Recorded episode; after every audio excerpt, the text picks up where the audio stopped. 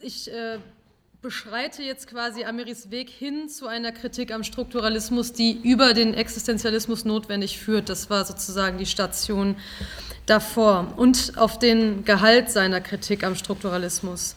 Ähm, am Ende kommt ein kleiner Exkurs, in dem ich diese Überlegungen Ameris auf seinen Begriff der Gegengewalt übertrage, weil ich dachte, das passt vielleicht zu den, den äh, hier zur Debatte stehenden Verhältnis von Theorie und Praxis und auf sein Verhältnis zu, zu Israel am Schluss. Der österreichisch-jüdische Publizist, Essayist und Schriftsteller Jean Amery wurde 1945 von den Engländern aus Bergen-Belsen befreit.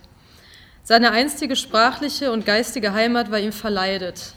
Denn niemals wurde seit 1945 in der deutschen respektive österreichischen Öffentlichkeit der aufrichtige Wunsch artikuliert, das Geschehene ungeschehen zu machen oder das Verlangen, all die aus dem Reich hinausgejagten mögen wiederkommen. Kein Wunder also, dass Amery seine Ressentiments gegen die deutsche Gesellschaft bis an sein Lebensende aufrechterhielt und als moralisch verteidigte.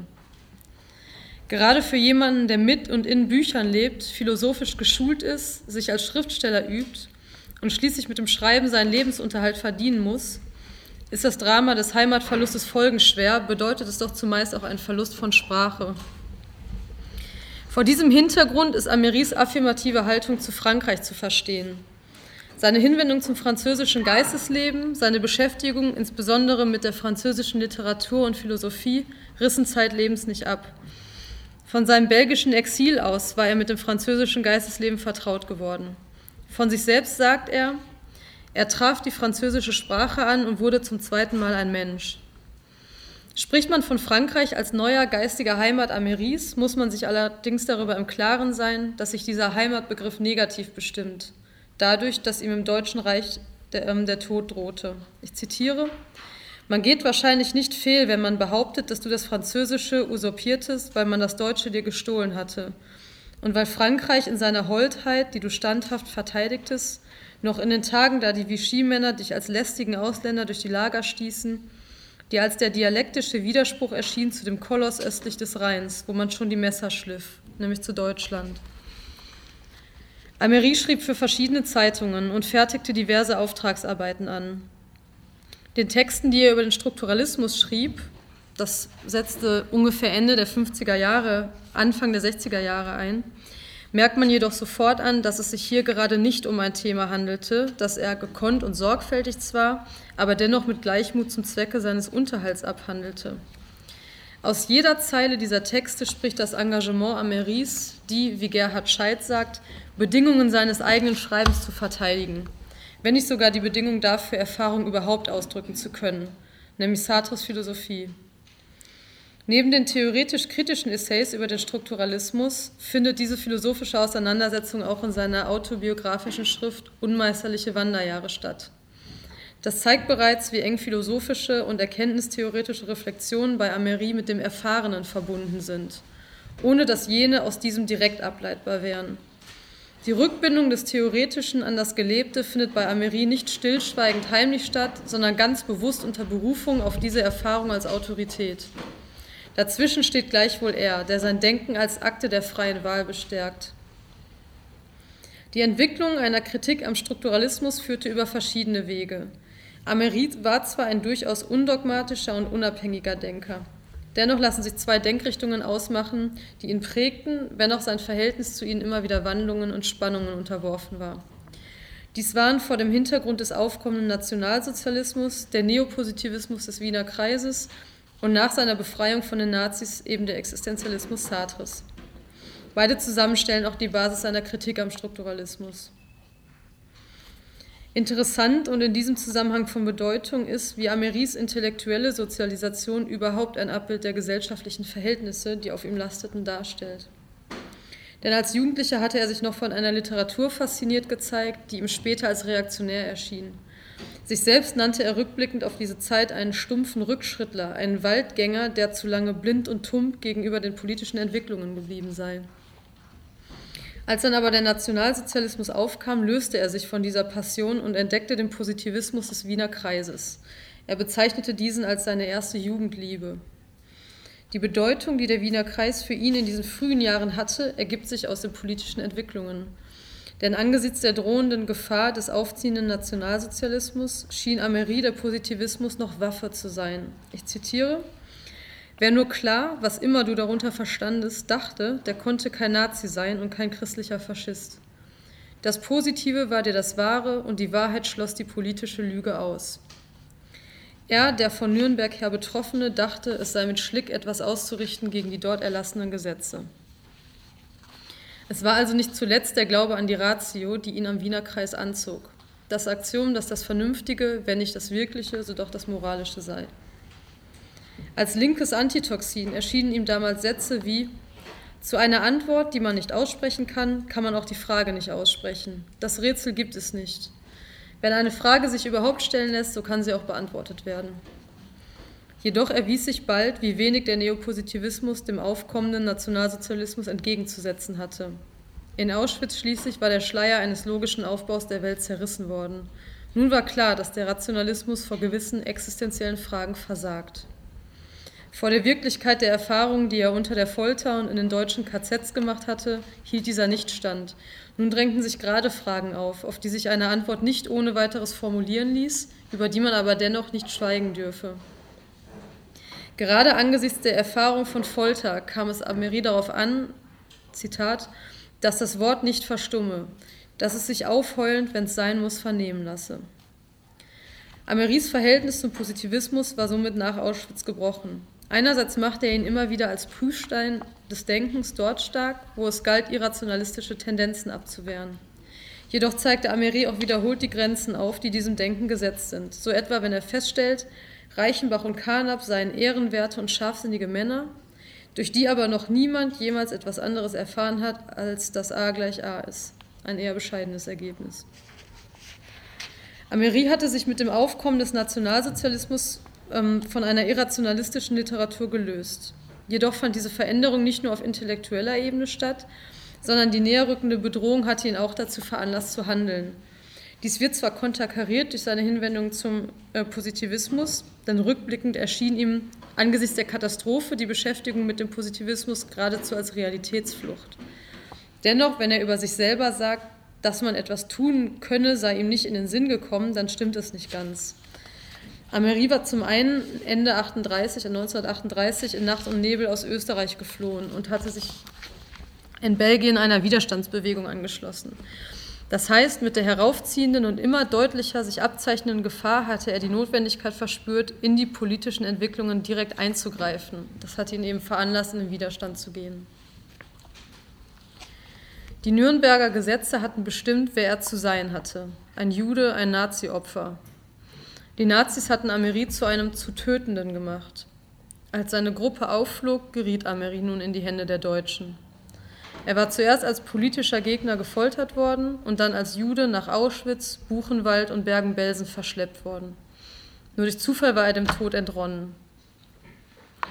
Nach zwei Jahren in verschiedenen Konzentrations- und Vernichtungslagern stand er mit 45 Kilogramm Lebendgewicht wieder in der Welt.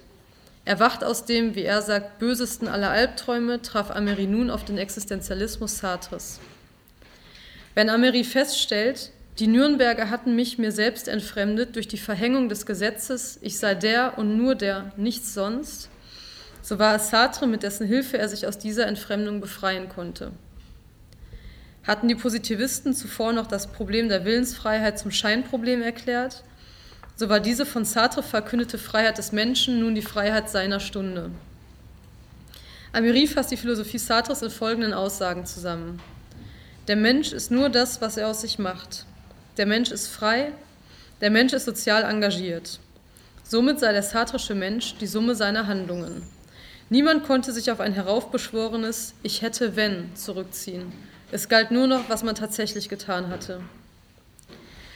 Was für eine Wirkung musste es auf Amery haben, von Sartre zu erfahren, dass er sich selbst überschritten habe mit seiner Aktion im Widerstand, die nun die Gestalt des freien Selbstentwurfs annehmen konnte. Amery bezeichnet den Existenzialismus als, ich zitiere, die Justifikation post festum des vollbrachten Widerstandes, wie wirkungsmächtig oder elend versickernd der auch gewesen sein mochte. Ich zitiere weiterhin. Sie waren als die, welche sie waren, Überlebende der Lager, der Buschkämpfe, der Nächte, in denen man sohlenklappernd rennt, rennt, rennt, entfliehend dem schweren Gepolter der Stiefel, die die anderen ihre Knobelbecher nannten. Sie waren Menschen, die in freiem und authentischem Projekt über sich selbst und ihre Grenzen hinweggesetzt hatten, wie die Reiter über Hürden. In der sartrischen Philosophie erkannte die Resistance sich wieder oder wollte jedenfalls in ihr sich finden. Es war dies eine Philosophie der Freiheit als Chance und Aburteilung. Amerie konnte sie als Chance dienen, nämlich als Chance, sein Handeln von gestern als moralisch zu bewerten und ein Morgen jenseits des Erlittenen überhaupt zu denken und somit so etwas wie Hoffnung zu haben. Ich zitiere Amerie. Die Existenz ging der Essenz vorauf. Morgen würde jedermann sein, wer zu sein er wollte. Mein Beispiel, Exempel eines Einzelnen ohne Eigentum, ist vielleicht so schlecht nicht gewählt, wenn ich es erinnernd anführe. Ich war aufgestiegen von den Toten. Ein Nichts hatte nichts, stellte nichts vor als einen ausgemergelten Körper, an dem die von Wohlfahrtswerken zur Verfügung gestellten Kleider schlapp und unordentlich hingen. Da ich aber nichts war, konnte ich dank der sartrischen Freiheit alles sein. Und da ich alles sein konnte, wollte ich das auch. Der Existenzialismus Sartres wurde Amerit zu einer Philosophie des Lebenshungers. Ich durfte denken, ohne mich selber zu verneinen. So habe die existenzialistische Freiheit ihn für eine gewisse Zeit zu einem neuen französischen Menschen gemacht. Jedoch, und hier zeigt sich, wie Amery sich immer wieder von dem, von dem von ihm geschriebenen distanziert, nur in ein paar vertieften oder überhöhten Stunden. Der Bruch durch Auschwitz bleibt enthalten. Nichtsdestotrotz diente ihm das existenzialistische Rüstzeug auch zur Aburteilung der Täter von gestern. Auch sie hatten sich ja frei gewählt. Nach Sartre macht der Held sich selber zum Helden, der Feigling macht sich feige. Hat der Held die Möglichkeit, kein Held mehr zu sein und der Feigling nicht mehr feige zu sein, so ließe sich dies mit gleichem Recht auf die Täter von gestern anwenden. Zumindest galt auch für sie nicht mehr das Ich hätte, wenn. Amery forderte nun gegen die Unmoral des Zeitvergehens, gegen ein Vergessen und Verdrängen der deutschen Vergangenheit, ich zitiere, dass das Verbrechen moralische Realität werde für den Verbrecher, damit er hineingerissen sei in die Wahrheit seiner Untat. Es ist die Forderung danach, dass der Täter sich selbst als Täter zu negieren habe und mit Amery den Wunsch nach Zeitumkehrung teilen möge, wodurch er von dem Gegenmenschen, der er tatsächlich gewesen war, wieder zum Mitmenschen werden könne. Schien Sartre ihm die Chance zu geben, die eigene Entfremdung aufzuheben, so muss auch hier hinzugefügt werden, dass dies lediglich für die kurze Zeit nach der Befreiung galt. Das Katastrophengefühl war zur Dominante seiner Existenz geworden und konnte auch durch den Existenzialismus nicht aufgehoben werden. In Ameris Essay über Zwang und Unmöglichkeit, Jude zu sein, ist die Nähe zu Sartre sehr deutlich. Dieser Text kann sogar noch als Zuspitzung der sartrischen Überlegungen zur Judenfrage gelesen werden. Der Zwang, Jude zu sein, resultiert bei Amery in Übereinstimmung mit Sartre aus der bloßen Tatsache, dass der Antisemitismus existiert. Solange die Welt ihn, Amery, nicht ausdrücklich als Nichtjuden wahrnimmt, muss er sein Judesein auf sich nehmen. Gleichzeitig kann er sich jedoch nicht positiv als Jude wählen. Amery, der von sich selbst sagt, dass er im Alter von 19 Jahren zum ersten Mal Kenntnis von der jiddischen Sprache erhielt, der in Erinnerung seine Mutter noch Jesus, Maria und Josef ausrufen hörte und dessen Vater als Tiroler Kaiserjäger gefallen war, er hatte das Judentum nicht als positiven kulturellen und religiösen Besitz, auf den er sich hätte beziehen können. Ich zitiere, die Dialektik der Selbstverwirklichung, zu sein, der man ist, indem man zu dem wird, der man sein soll und will, sie ist für mich blockiert. So ist es mir denn nicht erlaubt, Jude zu sein. Für ihn und die anderen Juden, über die ihr Jude sein hereinbrach, also qua Nürnberger Gesetze, bedeutete Jude sein, das ist wieder ein Amerit-Zitat, die Tragödie von gestern in sich Lasten spüren. Ich trage auf meinem linken Unterarm die Auschwitz-Nummer. Die liest sich kürzer als der Pentateuch oder der Talmud und gibt doch gründliche Auskunft. Sie ist auch verbindlicher als Grundformel jüdischer Existenz. Wenn ich mir und der Welt, einschließlich der religiösen und national gesinnten Juden, die mich nicht als einen der ihren ansehen, sage, ich bin Jude, dann meine ich damit die in der Auschwitz-Nummer zusammengefassten Wirklichkeiten und Möglichkeiten.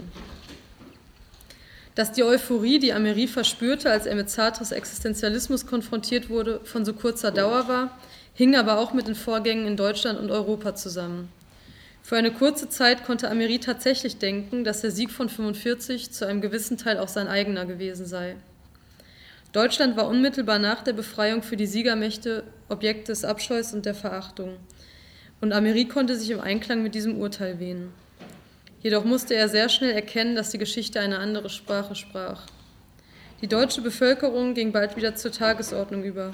Die jüngste Vergangenheit wurde verdrängt und die Welt gab den Deutschen dabei recht, insofern Deutschland bald wieder in die Staatengemeinschaft aufgenommen wurde. Die Täter konnten oftmals in Würden alt werden, während sich auf Seiten Ameris dieses Ausbleiben der Negation der deutschen Geschichte zu Ressentiments verdichtete. In Frankreich bahnte sich derweil ein Prozess an, den Amery mit großer Sorge und zunehmender Verärgerung betrachtete. Die direkte Nachkriegszeit, in der Frankreich sich zur geistigen Führungsmacht Europas emporgeschwungen hatte, war noch von Resistance, Liberation und Revolutionshoffnungen durchzogen gewesen. 1944-45 hatten der Widerstand und die Intellektuellen geglaubt, die zweite große Revolution stünde unmittelbar bevor. Dies war die hohe Stunde Sartres gewesen. Indes wurden diese Hoffnungen nicht erfüllt. Die enttäuschten Revolutionäre und Intellektuellen reagierten auf diese abgesagte Re äh, Revolution zu großen Teilen mit einer Haltung der Resignation und des Desengagements. Sie wollten nichts mehr zu schaffen haben mit den frei sich wählenden Menschen. Vielmehr bedurften sie einer neuen Philosophie. Inmitten dieses geistigen Klimas der linken Frustration und von diesem hervorgebracht, betraten nun die Strukturalisten die Bühne des französischen Geisteslebens. Allen voraus der Vater des französischen Strukturalismus, Claude Lévi-Strauss. Als Ethnologe und Anthropologe befasste Lévi-Strauss sich zwar mit den sozialen Realitäten, vor allem archaischer Gesellschaften, aber ihn interessierten hieran bloß die Zeichensysteme, die diese soziale Realität beherrschen und denen eine unbewusste logische Struktur zugrunde liege. Dabei determiniere diese Struktur alle Formen menschlichen Austauschs, also von der Sprache über den Güteraustausch, die Verwandtschaftsbeziehungen bis hin zur Essenszubereitung. Levi-Strauss interessierte sich nicht für den Inhalt dieser Erscheinungen, sondern lediglich für deren Form, in der sich die logische Struktur ausdrücke, in seiner Konzeption bestimmt das Unbewusste, also die Strukturen, das gesellschaftliche Sein. Verglichen mit der Philosophie Sartres stehen sich hier die Begriffspaare Handlung, Verantwortung und Struktur, Ohnmacht gegenüber, mit ihren jeweiligen praktischen und vor allem moralischen Implikationen. Spricht Ameri kritisch von dem Überdruss an Geschichte, der aus dem Trauma der abgesagten Revolution resultierte, so handelt es sich bei Lévi-Strauss um einen Denker, der von dieser Stimmung nur profitieren konnte. Ich zitiere Améry. Für Lévi-Strauss ist die Geschichte so abgetan, wie sie infolge der abgesagten Revolution in Frankreich erscheinen muss. Lévi-Strauss liefert eine systematische Philosophie für eine Epoche, die von Revolutionshoffnungen nichts mehr weiß. Die Geschichte ist nun nicht mehr das Medium der Selbstverwirklichung des Menschen, sondern nur noch ein zufälliges Aggregat aus psychischen und individuellen Bewegungen. Bei Michel Foucault, den Améry für den radikalsten unter den Strukturalisten hält, kommt die Geschichte nicht besser weg. Ähm, bevor Einwände kommen, mir ist klar, dass Foucault sich selber nicht als Strukturalist bezeichnet hat. Das war auch Améry klar.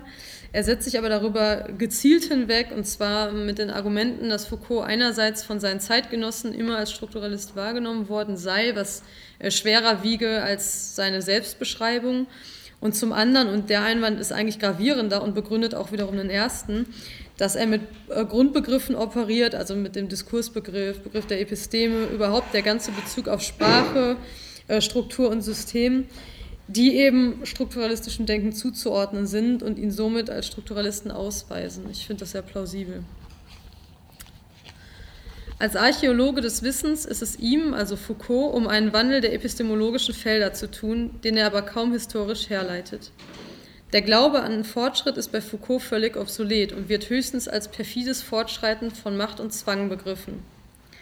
In Überwachen und Strafen die Geburt des Gefängnisses von 1976, in dem sich Foucault dem Wandel des Strafsystems zuwendet, stellt er fest, dass die Macht tendenziell unkörperlich werde. Dies meint er anhand des Wandels vom Strafsystem des 18. Jahrhunderts bis hin zur Gegenwart zeigen zu können. Foucault beschreibt eingehend die Prozedur von Marter und Hinrichtung, die vor der Revolution noch üblich war, da jedes Verbrechen als Angriff gegen den Souverän gewertet und entsprechend mit persönlicher Rache gesühnt wurde.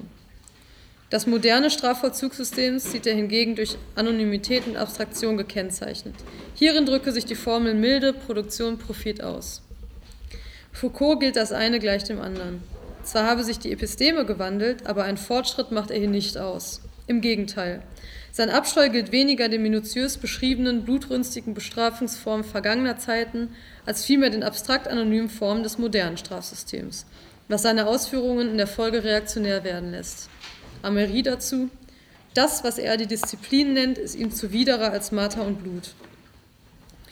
Amery insistierte hingegen darauf, dass in diesem Wandel zumindest eine Idee von Humanisierung und damit ein tatsächlicher Fortschritt enthalten sei. Mit seiner Beschreibung setzte sich Foucault über das vitale Interesse eines jeden Menschen an physischer Integrität hinweg. Amery jedoch wusste sehr genau, dass es sich hier um einen Unterschied ums Ganze handelte. Und auch der in der von Foucault geschilderten Art und Weise gemarterte hätte, so Amery, sicher auch nichts gegen ein Verfahren nach modernen Maßstäben einzuwenden gehabt wenn ihm dadurch Folter und Hinrichtung erspart geblieben wären. Aus dem Angeführten wird deutlich, dass nicht nur die Geschichte verworfen wird, wenn man jeweils auf die Form fokussiert und vom Inhalt gänzlich absieht. Mit der Geschichte wird direkt auch der Mensch erledigt. Der Mensch ist für Ameri der, der einem täglich auf den Straßen begegnet. Was ihn mit allen anderen Menschen verbinde, sei, so Ameri, dass er ein Leib hat, durch dessen Mittel er die Welt auf und einnimmt. Sein Wohl, von dem er zu wenig hat, sein Wehe, das ihn sprachlos macht, sie sind da und dringen tiefer ein in den Raum meines Desinteressements als die Wörter und die Formen, les mots et les choses. Es ist der Mensch in seiner totalen Subjektivität, den Amery einzig anerkennt. Die Leiblichkeit wird nicht nur mit einbezogen, sondern sie ist das eigentlich Inkommensurable. Bezeichnete Amery den Menschen doch als armes Bündel aus leicht verletzlichem Fleisch ungreifbaren Empfindungen, Impressionen. Diese arme Haut, die nichts will, als sich schützen gegen Eiseskälte und versengende Hitze. Man kann niemals genug Nachsicht haben mit dem Menschen, dessen körperlich vulnerable Existenz ihn von innen zerreibt und verschlingt. Doch wie soll man diesen Menschen wiederfinden? Etwa bei Lévi-Strauss oder Foucault. Zum Beispiel Dupont, ich zitiere jetzt. Dupont hieß Dupont und nicht Dubois. Dupont litt an Nierenkoliken und konnte nicht Tennis spielen. Dupont hatte eine hagere Ehefrau, in deren Bette er keine Erektion bekam. Dupont war kahl, kurzsichtig, handwerksgeschickt. Er hatte brüchige Fingernägel, wusste alles über Simenon und nichts über Apollinaire. Dupont war ein Mensch mit einem einzigartigen, nur ihm gehörigen Erinnerungsbesitz, mit einem unvergleichbaren Gefühl von Leiblichkeit, versprochen seinem, nur von ihm in vollem Grauen vorausgespürten Tode. Zitat Ende. Oder er selbst, er war weder Dupont noch Dubois. Aber im Gegensatz zu diesen beiden hatte er vor langer Zeit an ausgerenkten Armen von der Decke gehangen, während ein SS-Mann mit dem Ochsenziemer auf ihn einschlug. Es klingt hieraus nicht zuletzt die Angst, dass man ihn mit seiner gelebten Erfahrung von Folter und KZ, die sich erst mit Hilfe des Existenzialismus ausdrücken ließ, einebne in ein abstraktes Denkspiel, welches von der Leiblichkeit des Menschen nichts mehr wissen will. Zitat Amery, für Jean-Paul Sartre gegen Michel Foucault und Roland Barthes. Das meinte mit dir und deinem bewahrten Vergangenen gegen die anderen und ihre Präsenz. Für Amery ist aber nicht der Skandal, dass man zuweilen absehen muss vom konkreten Individuum, um eine Gesellschaft zu organisieren. Auch zieht Amery selbst in Betracht, dass ein gewisses geschichtlich entstandenes humanistisches Bild vom Menschen nicht auf ewig Bestand haben kann. Es ist jedoch nicht diese gesellschaftlich notwendige Abstraktion, sondern dessen das Verschwinden des Einzelnen auch in Literatur und Philosophie, die Amery erschreckt und die er nicht durch den Zwang des objektiv Gegebenen gerechtfertigt sieht. Hierin macht er einen Überbau der Entindividualisierung und Deshumanisation aus, der manche Züge generellen Gestörtseins und kollektiv suizidärer Narrenlust trug, so Amery. Was ihn befremdet, ist die Tatsache, dass dieser Prozess nicht etwa Besorgnis erweckt und zu einem Engagement für den Menschen führt, sondern mit Übereifer noch vorangetrieben wird und in einer eigenen Philosophie jenseits des Menschen seinen Platz bekommt. Ich zitiere, es benimmt mir den Atem, wenn ich sehe, mit welch sachberauschter Genugtuung das Zurücktreten des Menschen vermerkt wird, von denen, auf die es ankommt. Als febrile Lust an seine, also des Menschen Selbstdestruktion bezeichnete Amery diese Haltung. Foucault selbst sagt in einem Interview von 1966, wir haben die Generation Sartres als eine durchaus mutige und großherzige Generation empfunden, die sich für das Leben, die Politik, die Existenz leidenschaftlich einsetzte. Wir jedoch, wir haben für uns etwas anderes entdeckt, eine andere Leidenschaft, die Leidenschaft für den Begriff und für das, was ich das System nennen möchte. Daraufhin Amery, der Mensch ist tot, jawohl, oh freilich doch, man konnte es sagen, mit jener dringlichen Inständigkeit, die vor dem Daniel zur Höhe, also eine Figur aus Thomas Manns Zauberberg, zu blutrünstig ästhetischer Demokratieverachtung erregt hatte. Nur hätte man es, da es sich doch schließlich um die Beschreibung einer heraufziehenden und gänzlich unerhörten Form hochentwickelter Barbarei handelte, für mein Gefühl mit etwas mehr Bangen und Grauen sagen sollen und nicht mit jener heiteren Genugtuung, von der man allenfalls auch hoffen konnte, dass sie der Erkenntnis der Dinge und nicht den Dingen selbst galt. Amery benennt, woran ihn diese Selbstdestruktion erinnert. Ich war einmal Häftling 172 364. Ich fand mich nicht in dieser Nummer, konnte aber unter ihr leicht festgestellt werden beim Appell. Die zackigen Ausrufer wussten nicht, dass sie mit mir auch sich selbst zerstörten, wenn sie meine Nummer bellten. Und hätten sie es gewusst, wäre es ihnen gleichgültig gewesen, denn sie waren schon vorher auf und eingegangen in die Struktur des KZ. Dass an ihnen, den Gliedern des SS-Staates, nichts mehr zu retten war, war Amery durchaus bewusst. Doch dass ausgerechnet in seiner geistigen Heimat eine Philosophie hervorgebracht wurde, die den Menschen wieder einebnen wollte in die Struktur, das konnte ihn nur alarmieren. Ich zitiere Amery. Man fand das großartig, fantastik, enorm, diese Verramschung des Menschen und seiner ihn als Menschen erst begründenden Freiheit. Dupont, Dubois, Duval wurden vom Diskussionstisch gefegt. Marionetten existieren nur noch im allerengsten, allertrivialsten Alltagskreis. Der Mensch, oder für diese Art der Konstruktion richtiger ausgedrückt, das menschliche Wesen, dachte nicht, sondern wurde gedacht von der durch ihn zur Manifestation gelangenden Struktur. Er handelte nicht, die Struktur agierte durch sein Medium. Amery fasst die Sogwirkungen, die die Strukturalisten ausübten, wie folgt zusammen. Kaum irgendwo anders wurde so sehr der Mensch von sich selbst erlöst, der nunmehr, aufgegangen in Strukturen, reduzierbar auf sie, sich selber in voller Serenität kontemplieren kann. Er ist nicht mehr er selber. Alles Subjektive ist von ihm abgefallen. Nicht länger ist er verurteilt zur Freiheit und zur Aktion. Teil eines immensen strukturalen Ganzes, Ganzen kann nun der Mensch auf die Welt und auf sich selbst verzichten. Hatte der Existenzialismus Amery die Möglichkeit gegeben, einerseits sich selbst als Mensch mit einer Zukunft zu entwerfen, die nicht mehr durch das über ihn verhängte Urteil bestimmt war, und andererseits die Täter zu verurteilen, so war der Strukturalismus eine Umkehrung dieser Errungenschaft. Hier trat der Mensch wieder entschieden hinter den Strukturen zurück. Eine Philosophie, die den konkreten, subjektiven, sich selbst durch seinen Leib auf die Welt hin ausrichtenden Menschen verwirft, wird aber nicht nur moralisch fragwürdig, sondern sie begibt sich eine Erkenntnisquelle, die sich auf der individuellen Seite in den Begriff der Erfahrung spiegelt. Amery bezeichnete dies als Erlebensverständnis. Ihm selbst war die gelebte, durch seinen Leib vermittelte Erfahrung, das, was er das Vécu nennt, welches eben auch Auschwitz beinhaltet, der letzte unhintergehbare Punkt jeglichen Reflektierens zitiere, das Bewusstsein der bejammernswerten Kreatürlichkeit ist es, die mich wieder und wieder auf den Menschen verweist, dessen pascalsche Grundverfassung ich mitleide. Amery forderte eine Philosophie ein, in der sich dieses Gelebte ausdrücken lässt. Jedoch der Strukturalismus, alles Inhaltliche, das letztlich zurückgeht auf Sinnesdaten der Perzeption, also auf ein Vécu, soll aus dem Denken eliminiert werden. Der Schrecken vor der Unverlässlichkeit und der unmittelbaren Unmittelbarkeit der im Vécu wurzelnden Erfahrung, die Angst vor dem subjektiven Idealismus führt zum Refus jeglicher Erfahrung schlechthin und geradenwegs in die Abstraktion, der eine durchaus transzendentale Existenz verliehen wird. Amery erschrickt vor der, wie er sagt, Eiseskälte, die mich anweht von strukturalen Abstraktionen her. Entfremdung, nun weiß ich endlich, was das heißt. Ein Weltmodell, welches alles qualitativ Gelebte, Eigenes und Fremdes verschmäht. Das Subjekt ist etwa bei Lévi-Strauss nur noch ein Hohlraum, durch den hindurch die Strukturen wirken, ohne dass diese Idee ihm, also Lévi-Strauss, Unbehagen zu bereiten scheint. Für Foucault war der Mensch ohnehin nur ein vorübergehendes Phänomen, das für einen kurzen Zeitraum hervorgetreten war und bald schon erlöschen wird wie am Meeresufer ein Gesicht im Sand.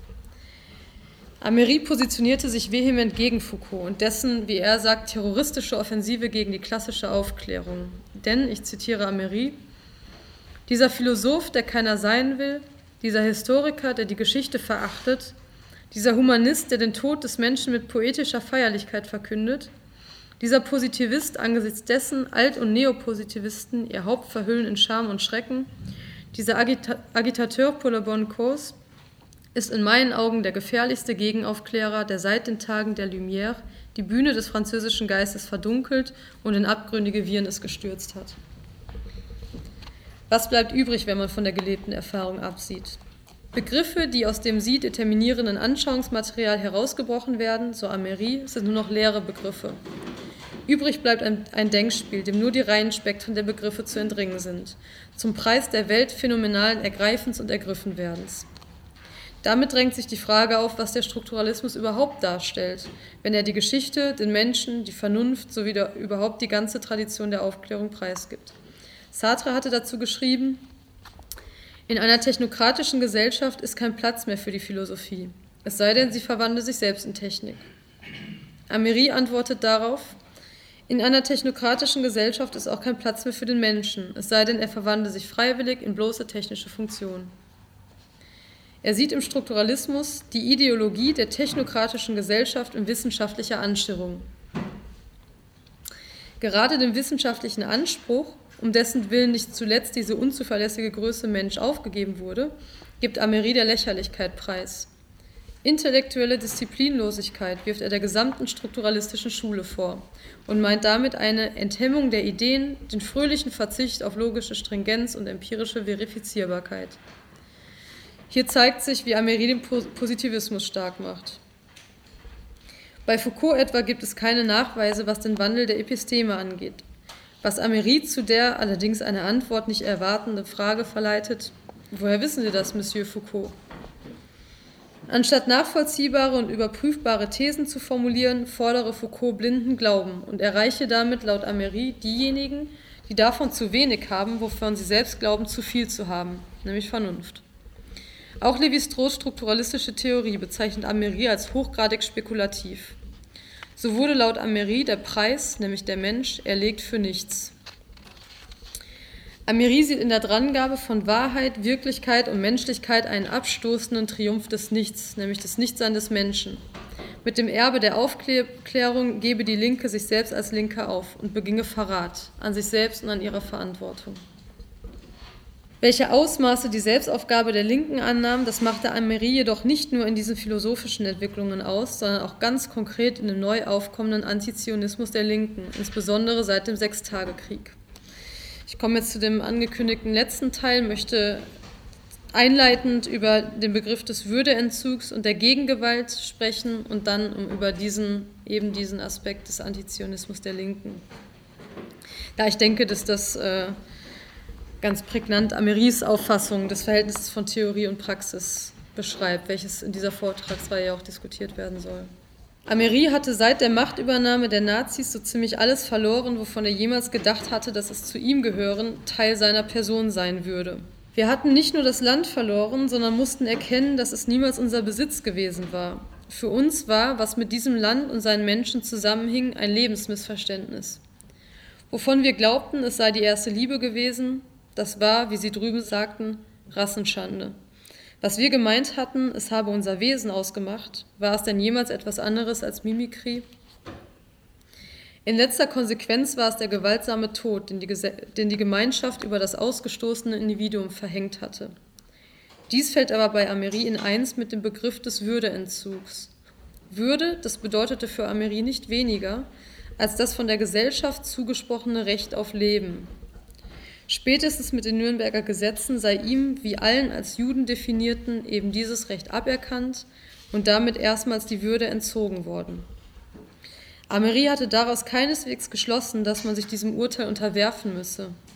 Er hatte bloß erkannt, dass es schlichtweg keinen Sinn haben könne, dieses Urteil zu verleugnen.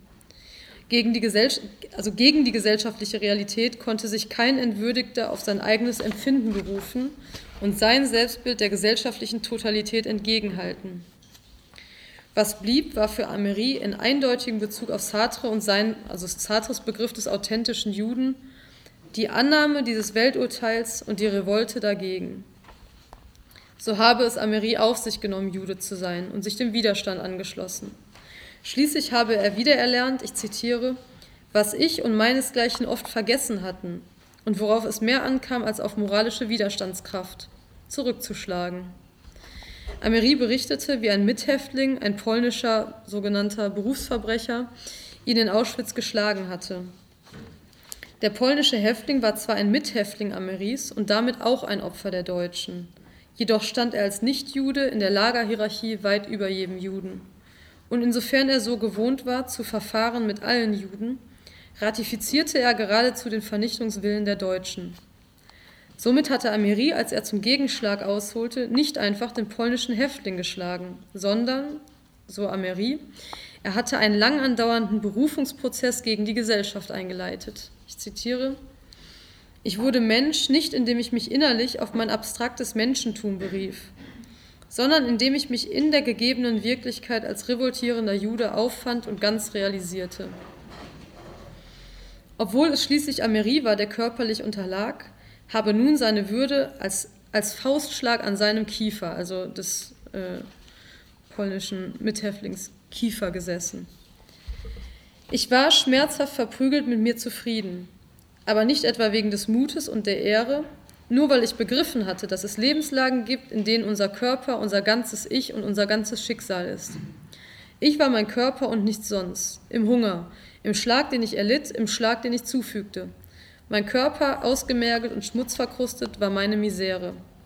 Mein Körper, wenn er sich zum Hieb anspannte, war meine physisch-metaphysische Würde. Die körperliche Gewalttätigkeit ist in Situationen wie der meinigen das einzige Mittel zur Wiederherstellung einer dislozierten Persönlichkeit. Ich war ich als ein Schlag, für mich selbst und für den Gegner. Sofern Amery durch das über ihn verhängte Schicksal mit allen anderen verfolgten Juden der Welt verbunden wurde, war nicht nur der durch ihn selbst verübte Akt der Gegengewalt bedeutsam. Als Amery in Auschwitz war, sickerten Informationen über den Aufstand im Vernichtungslager Treblinka nach Auschwitz durch. Amery schrieb diesem Ereignis einen historisch-metaphysischen Erlösungscharakter zu. Der Bericht hiervon habe manchen seiner Mithäftlinge die Kraft gegeben, Auschwitz überhaupt erst zu überstehen.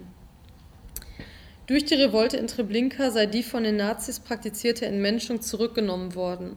Der Grund dafür war dieser. Ich zitiere: Im Aufstand, dem von Warschau oder auch dem im Lager Treblinka, überschritt der Ghetto-Jude unter totaler Aufbewahrung seiner Qualitäten sich selber und reichte hinein in eine ganz neue ontische Dimension. Er war der Gejagte, der 2000 Jahre Geschichte der Demütigung in sich trug. Für einen Augenblick aber wurde er zum Jäger. Nicht aus Freude am Weitwerk, sondern aus dem Willen zu bleiben, der er war und zugleich ein anderer zu werden. Die deutschen Nazis praktizierten eine generelle Negation. Ich zitiere nochmal Amery. Negation des Lebens, des Menschen, seiner selbst sogar. Negation ganz sicher des Geistes, der Sittlichkeit des Rechts, der Wahrheit, der Tapferkeit. Denn noch der tapferste Jude wurde behandelt wie ein elender Feigling. Die Antwort darauf müsse die Revolte sein was bedeutet umfassende Gegenverneinung. Bewaffneter Aufstand, so chancenlos dieser auch war. Amery, Negation der Negation. Wenn irgendwo irgendwann dies mehr war als anzweifelbare dialektische Akrobatik, dann im nazideutschen Ghetto. Die Begriffe Revolte und Gegengewalt sind somit bei Amery auf ganz bestimmte geschichtliche Situationen bezogen, nämlich Situationen, in denen Individuen oder eine Gruppe von Individuen der ganz realen Morddrohung durch ein Kollektiv ausgesetzt waren. Von einer solchen Situation sah Amery aber schließlich den Staat Israel bedroht und damit alle Juden der Welt, ob innerhalb oder außerhalb Israels. In der Nachkriegszeit noch hatte sich der Antisemitismus in Deutschland nicht so recht ans Tageslicht gewagt. Dies änderte sich jedoch zunehmend. Während der Antisemitismus der Rechten weiterhin existierte, aber nicht weiter erklärungsbedürftig war, verzeichnete Amery das Aufkommen des Antisemitismus ausgerechnet in der Linken, der er sich doch selbst stets zugerechnet hatte. So bestünde weiterhin das klassische antisemitische Stereotyp, ich zitiere, des krummnasigen, krummbeinigen Juden, der vor irgend, irgendwas, was sage ich, der vor allem davonläuft. Die neuen Vorstellungen aber traten auf die Szene gleich nach dem Sechstagekrieg und setzten langsamerhand sich durch. Der israelische Unterdrücker, der mit dem ehernen Tritt römischer Legion friedliches palästinensisches Land zerstampft. Damit einher ging der Faschismusvorwurf, der zu dieser Zeit schnell zur Hand war. Amery wandte ein, Wenn aber nun Deutschlands junge linke Demokraten so weit gehen, dass sie nicht nur ihren eigenen Staat als ein schon halb und halb faschistisches gesellschaftliches Gebilde ansehen, sondern in Bausch und Bogen alle von ihnen so benannten formalen Demokratien und unter diesen vor allem den furchtbarer Gefahr ausgesetzten Zwergstaat Israel als faschistisch, imperialistisch, kolonialistisch betrachten und dementsprechend handeln, dann ist für jeden Zeitgenossen narzisstischen Schreckens der Punkt erreicht, wo er die Verpflichtung hat einzugreifen, was immer sein Eingriff bewirke. Denn das sowohl politische wie jüdische Nazi-Opfer, das ich war und bin, kann nicht schweigen, wenn unter dem Banner des Antizionismus der alte, miserable Antisemitismus sich wieder hervorwagt. Die Unmöglichkeit, Jude zu sein, wird zum Zwang, es zu sein, und zwar zu einem vehement Protestierenden. Ameri wies darauf hin, dass es nicht einen einzigen Staat auf der Erde gibt, dessen Gründung nicht Recht und Unrecht, Gerechtigkeit und Ungerechtigkeit in sich vereinen würde. Ameri hatte von einer Kundgebung in Deutschland zugunsten der Palästinenser gehört, auf der der Ruf laut wurde, Tod dem jüdischen Volk. Seine Antwort darauf, Unseins ist es gewöhnt. Man hat zusehen können, wie das Wort Fleisch ward und das fleischgewordene Wort schließlich zu gestäuften Kadavern. Hier wird wieder einmal mit dem Feuer gespielt, das so vielen ein Grab in den Lüften grub. Ich schlage Feueralarm. Ameri hatte nämlich erkannt, dass das Label des Antizionismus nur eine schlechte Verschleierung eines altbekannten Phänomens war. Ich zitiere: Man darf rufen, schlag die Zionisten tot, macht den Nahen Osten rot und kann verschweigen oder sogar empört die Insinuation zurückweisen, dass in diesem Kampfruf ein anderer, nur allzu bekannter mitschwinge, das ganz eindeutige Juda-Verrecke der Nazis. Der Antisemitismus sei im Antizionismus enthalten wie das Gewitter in der Wolke. Und darum verbiete es sich gerade für die Linke, hier mitzutun. Schließlich bleibt Sartres Feststellung gültig. Was der Antisemit wünscht und vorbereitet, ist der Tod des Juden. Was die prekäre weltpolitische Konstellation um Israel angeht, die Garantie, dass seine Verbündeten und Unterstützer auch in Zukunft zu Israel halten werden, sagte Ameri, Niemand garantiert nichts. Durch diese Bedrohung aber gelange man gezwungenermaßen, ich zitiere, an einen Punkt, wo es ein Ende hat, mit jeder berichtenden oder analysierenden Objektivität und wo das Engagement keine freiwillig eingegangene Verbindlichkeit ist, sondern eine Sache der Existenz. Das Wort in mancherlei Bedeutung verstanden. So sei qua Auschwitz und der anhaltenden Bedrohung jeder Jude, sei er Zionist oder nicht, existenziell an den Staat Israel gebunden. Und dies aus verschiedenen Gründen. Israel sei schließlich nur vor dem Hintergrund der Katastrophe zu verstehen und unterscheide sich eben genau darin von jedem anderen Land dieser Welt. Ich zitiere, es ist die Zufluchtsstätte, wo Überlebende und Verfolgte, Verfolgte nach langer Wanderschaft sich in tiefer Erschöpfung niederließen. Die neue Linke, so Ameri, habe gerade dafür kein Verständnis. Ich zitiere, Sie waren nicht dabei, als den Nachbarn Herrn Schlesinger samt seiner Familie aus seiner Wohnung holte und ihn irgendwohin verbrachte, wo es nicht schön ist.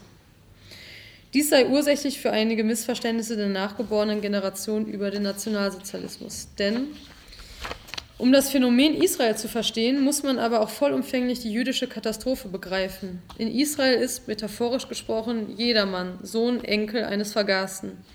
In Deutschland und im übrigen Europa kann man es sich leisten, überhaupt nicht Sohn, nicht Enkel zu sein. Während die Juden auf zwei Jahrtausende der Verfolgung und Demütigung zurückblicken, habe der Staat Israel alle Juden der Welt den aufrechten Gang wieder gelehrt. Die Juden hätten in Israel gelernt, sich ihr Eigenbild nicht vom Antisemiten aufprägen zu lassen. Israel sei das Land, wo der, wo der Jude Bauer ist und nicht Zinswucherer, Soldat und nicht bleicher Stubenhocker, Handwerker und nicht Kommissionär. Bei der von Ameri so benannten existenziellen Bindung der Juden an Israel handelt es sich damit nicht um irgendeinen Auserwähltheitsdünkel, noch notwendig um eine volkstümlich-mythische Verbundenheit an das Land, sondern, ich zitiere, jeder Jude hat durch das Bestehen dieses Staates eine neue Identität gewonnen, und zwar auch dann, wenn er sich überhaupt nicht wesentlich jüdisch bestimmt fühlt. Seit es Israel gibt, weiß er, der Jude ist nicht, wie der Antisemit es ihm so lange eingeredet hat, bis es schließlich zur Überredung gekommen war. Feige, unfähig zu manueller Arbeit, geboren nur zu Geldgeschäften, untauglich zum Landbau, ein faselnder Stubenhocker und bestenfalls geistreichender Schwätzer. Er weiß aber auch noch mehr. Nämlich, dass, wenn immer es ihm, wo immer, an den Kragen ginge, ein Fleck Erde da ist, der ihn aufnehme unter allen Umständen. Er weiß, dass er, solange Israel besteht, nicht noch einmal unter schweigender Zustimmung der ungastlichen Wirtsvölker, günstigstenfalls unter deren unverbindlichen Bedauern, er in den Feuerofen gesteckt werden kann. Von der Linken, gerade von ihr, forderte Ameri, dass sie einsehe, dass die Lösung der palästinensischen Frage eine technische ist. Während, so Ameri, der von so viel Hass umbrandete Judenstaat, wenn er unterginge, seinen Bewohnern als Erbstück nichts hinterlassen würde als das Schlachtmesser des bereits zum Mord erzogenen Gegners. Für die Israelis gehe es nicht um territoriale Forderungen wie für die Palästinenser, sondern es gehe um ihr bares Überleben. Über das Schicksal, das den Israelis ohne ihren Staat bevorstünde, machte sich Ameri keine Illusionen. Man kann die Menschen, die heute diesen Staat bewohnen, nicht Gegnern ausliefern, die zweifellos und was immer die arabische Auslandspropaganda auch vorbringe, ganz kurzen Prozess mit ihnen machen würden. Würde Israel zerstört, so Ameri, die überlebenden Israelis dann wieder zu mythischen Wanderjuden geworden, würden sich flüchtend vor dem Schwert des Propheten Mohammed in die Welt ergießen und wieder würde sich diese so verhalten wie nach 1933, da unterbevölkerte Staaten wie Kanada und Australien sich den Juden verschlossen, als wären sie Träger von Pestbazillen. Eine Trägheit des Herzens sei es gewesen, deren sich die Menschen schuldig gemacht hätten, die damals sich damit abgefunden haben, dass ihre jüdischen Nachbarn deportiert wurden. Und als eine Trägheit des Herzens betrachtete Amery dass auch nach Auschwitz und angesichts der Bedrohung, die über Israel und damit über allen Juden dieser Welt schwebt, man die Israelis der drohenden Katastrophe überlässt. Die Linke, sofern sie nicht miteinschreitet und sich damit ebenfalls der Trägheit des Herzens schuldig macht, gibt sich damit selbst als Linke auf. Während sie den Staat Israel als militaristisch, wenn nicht sogar gleich faschistisch betrachtet, gilt ihre Solidarität dem, dem, den militanten arabischen Kampfverbänden, die auf diese Weise zu Widerstandskämpfern stilisiert werden. Ihr Vokabular, so Ameri, sei im Wortsinne verrückt, wenn sie die arabischen Gewaltregime progressistisch nennt und gleichzeitig Israel als reaktionäres Land bezeichnet. Ich zitiere, es ist die totale Verwirrung der Begriffe, der definitive Verlust moralisch-politischer Maßstäbe. Ich glaube allen Ernstes, dass die Linke sich am israelischen, et est, am jüdischen Problem neu zu definieren hat. Enden möchte ich mit einem weiteren und letzten Zitat Ameris. Wer die Existenzberechtigung Israels in Frage stellt, der ist entweder zu dumm, um einzusehen, dass er bei der Veranstaltung eines Überauschwitz mitwirkt, oder er steuert bewusst auf dieses Überauschwitz zu. Dankeschön.